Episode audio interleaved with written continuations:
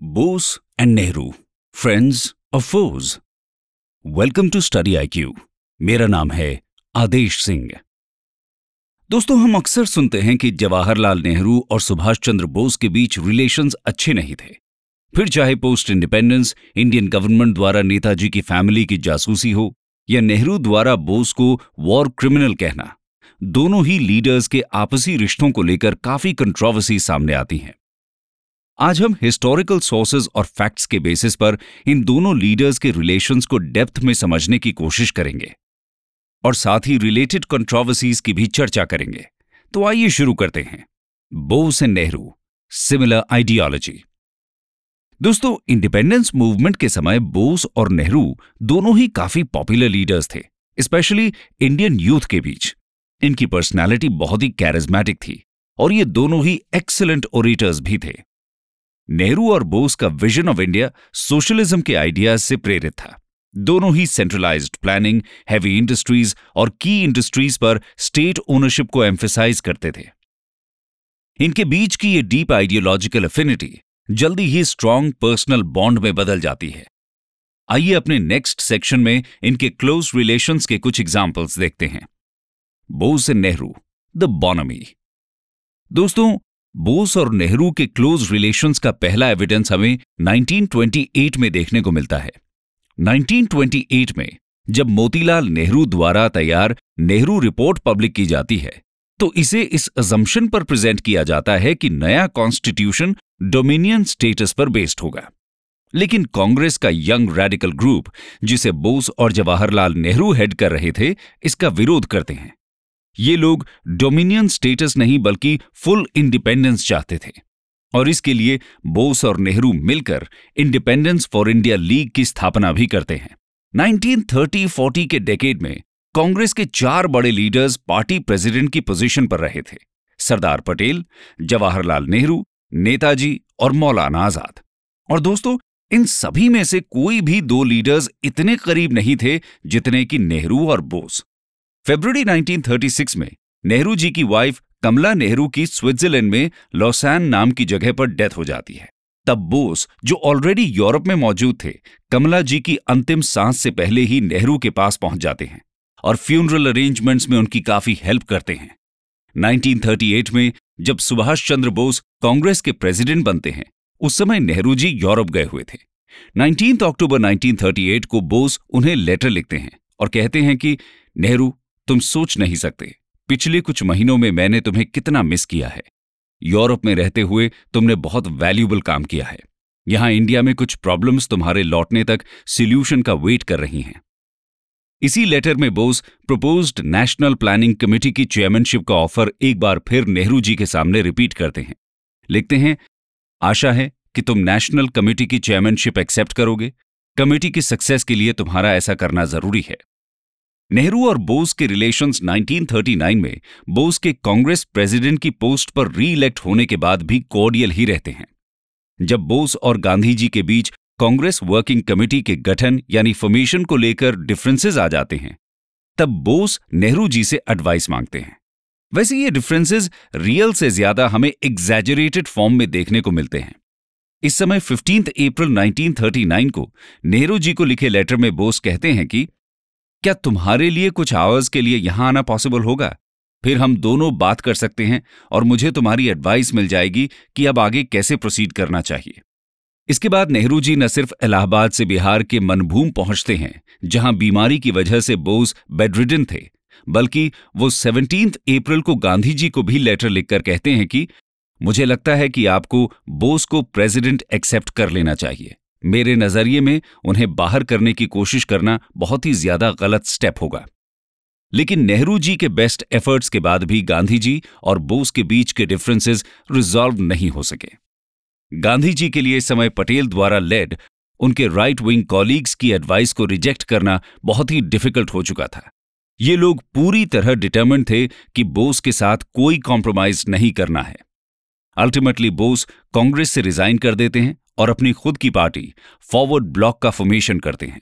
और जैसा कि रुद्रांशु मुखर्जी अपनी book Nehru and Bose parallel lives में लिखते हैं, सुभाष को बिलीव था कि वो और जवाहरलाल साथ मिलकर इतिहास रच सकते हैं, लेकिन जवाहरलाल गांधी के बिना अपनी डेस्टिनी नहीं लिख सकते थे। यही उनकी रिलेशनशिप का लिमिटिंग पॉइंट था। 1939 में सेकेंड वर्ल्ड वॉर भी शुरू हो जाती है। और यहाँ से नेहरू और बोस के बीच कुछ डिफरेंसेस आने लगते हैं। आइए उनके बारे में जानते हैं। Nehru and Bose growing apart सितंबर 1939 में सेकेंड वर्ल्ड वॉर की शुरुआत होती है और ब्रिटिश इंडियन गवर्नमेंट कांग्रेस या सेंट्रल लेजिस्लेचर के इलेक्टेड मेंबर्स से कंसल्ट किए बिना ही इंडिया को वॉर में पार्टिसिपेंट डिक्लेयर कर देती है। ऐसे में कांग्रेस के ऑफिशियल स्टैंड को डिस्कस करने के लिए टेंथ से फोर्टीन सितंबर के बीच वर्धा में कांग्रेस वर्किंग कमेटी की मीटिंग होती है। बोस के साथ चल रहे मतभेद के बाद भी उन्हें इस मीटिंग में इनवाइट किया जाता है। यहाँ सभी लीडर्स आगे की स्ट्रैटेजी को लेकर अपने अपने विचार रखते हैं। सुभाष चंद्र बोस का कहना था कि यह वॉर एक इंपीरियलिस्ट वॉर है, क्योंकि दोनों ही साइड्स कॉलोनियल टेरिटरीज को गेन करने या डिफेंड करने के लिए ही फाइट कर रही हैं। इसलिए किसी भी साइड को सपोर्ट करने का सवाल ही नहीं है, बल्कि कांग्रेस को सिचुएशन का फ़ायदा उठाते हुए तुरंत ही आज़ादी के लिए आंदोलन शुरू कर देना चाहिए। लेकिन जवाहरलाल नेहरू का अपना अलग स्टैंड था। उनके अनुसार जस्टिस तो ब्रिटेन, फ्रांस और पोलैंड के साथ ही है, लेकिन साथ ही ब्रिटेन और फ्रांस इंपीरियलिस्ट कंट्रीज़ हैं और ये वॉर कैपिटलिज्म के इनर कॉन्ट्रोडिक्शंस का ही नतीजा है। इसलिए नेहरू जी का कहना था कि फ्रीडम मिलने तक न तो इंडिया को वॉर ज्वाइन करना चाहिए और न ही ब्रिटेन की मुश्किल का फ़ायदा उठाते हुए अभी कोई आंदोलन शुरू करना चाहिए। यहीं से बोस और नेहरू जी के रास्ते अलग हो जाते हैं। इसके बाद नेताजी संघर्ष का रास्ता चुनते हैं। ब्रिटिशर्स उन्हें हाउस अरेस्ट में रख देते हैं। जहाँ से पठान का भेष बनाकर वो फरार हो जाते हैं और फिर पहले सोवियत रशिया पहुँचते हैं और बाद में जर्मनी। यहाँ वो देश की आज़ादी के लिए फॉरेन पावर्स की हेल्प लेना चाहते थे। लास्ट में वो 1943 में जापान चले जाते हैं और इंडियन नेशनल आर्मी फॉर्म करते हैं और मिलिट्री हेल्प के थ्रू देश को आज़ाद करने की कोशिश करते हैं। जबकि नेहरू जी इंडिया में ही रहकर कांग्रेस को फ्रीडम स्ट्रगल के फाइनल फ़ेज़ की तरफ़ लीड करते हैं। आइए अब हम इनके रिलेशन से रिलेटेड कुछ कंट्रोवर्सीज की चर्चा करते हैं। Controversies surrounding Nehru and Bose दोस्तों, जैसा कि हमने वीडियो की शुरुआत में बात की थी, नेहरू और बोस के रिलेशंस को लेकर काफ़ी कंट्रोवर्सीज हैं। पहली मेजर कंट्रोवर्सी नेहरू जी द्वारा बोस को वॉर क्रिमिनल कहे जाने की है। आइए इसको थोड़ा डिटेल में समझते हैं। 18 अगस्त 1945 को आई न्यूज़ रिपोर्ट्स में खबर मिलती है कि नेताजी सुभाष चंद्र बोस की प्लेन क्रैश के दौरान हुई इंजरीज के कारण मृत्यु हो गई है। इस एक्सीडेंट को लेकर हुई 11 इंक्वायरीज उनकी बॉडी का क्रिमेशन और एशेस को टोक्यो लेकर जाना, उनकी डेथ को कंफर्म करते हैं। लेकिन इसके बाद भी नेताजी की डेथ को लेकर अलग अलग थियरीज दी जाती हैं। ऐसे में जब 2016 में इंडियन गवर्नमेंट ने नेताजी से रिलेटेड 100 गवर्नमेंट फाइल्स को डीक्लासिफाई किया तो एक पुरानी कंट्रोवर्सी को फिर से हवा मिलती है। क्योंकि इन फाइल्स में एक लेटर था जो कहा जाता है कि नेहरू जी द्वारा 1945 में ब्रिटिश पीएम क्लेमेंट एटली को लिखा गया था। इसी लेटर में नेहरू जी ने बोस को वॉर क्रिमिनल कहकर रिफर किया है।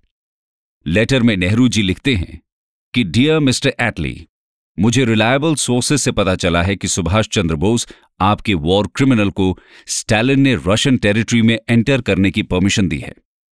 यह रशियंस की तरफ़ से धोखेबाजी है क्योंकि रशिया ब्रिटिश अमेरिकन का एलाय रहा है वॉर में। इसलिए उसे ऐसा नहीं करना चाहिए था। आप इस पर ध्यान दीजिए और जो आपको सही लगे, वही करिए। ये unsigned letters yours sincerely Jawaharlal Nehru से एंड होता है। तो क्या नेहरू जी ने सच में नेताजी को वॉर क्रिमिनल कहा था?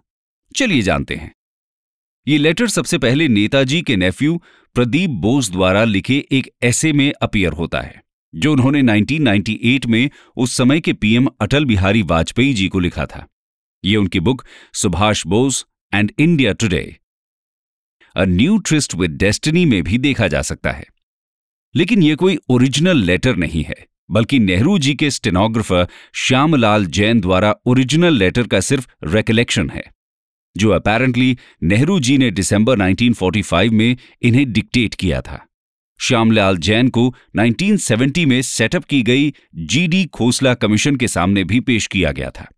ये कमीशन बोस की मिस्टीरियस डिसअपियरेंस की इंक्वायरी के लिए ही फॉर्म की गई थी।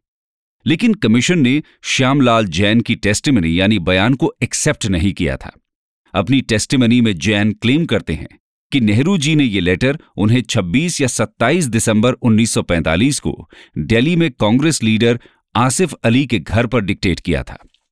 लेकिन हिस्टोरिकल रिकॉर्ड्स के अनुसार 25 दिसंबर से 29 दिसंबर 1945 तक नेहरू जी पटना और इलाहाबाद में थे। और आसफ अली खुद इस समय बॉम्बे में थे। इसके अलावा 2016 में यूके में इंडियन हाई कमीशन ने क्लैरिफाई किया था कि बोस का नाम कभी भी वॉर क्रिमिनल्स की लिस्ट में नहीं था, क्योंकि यह लिस्ट सिर्फ़ जापानीज और जर्मन सिटीजन्स के लिए ही तैयार की गई थी।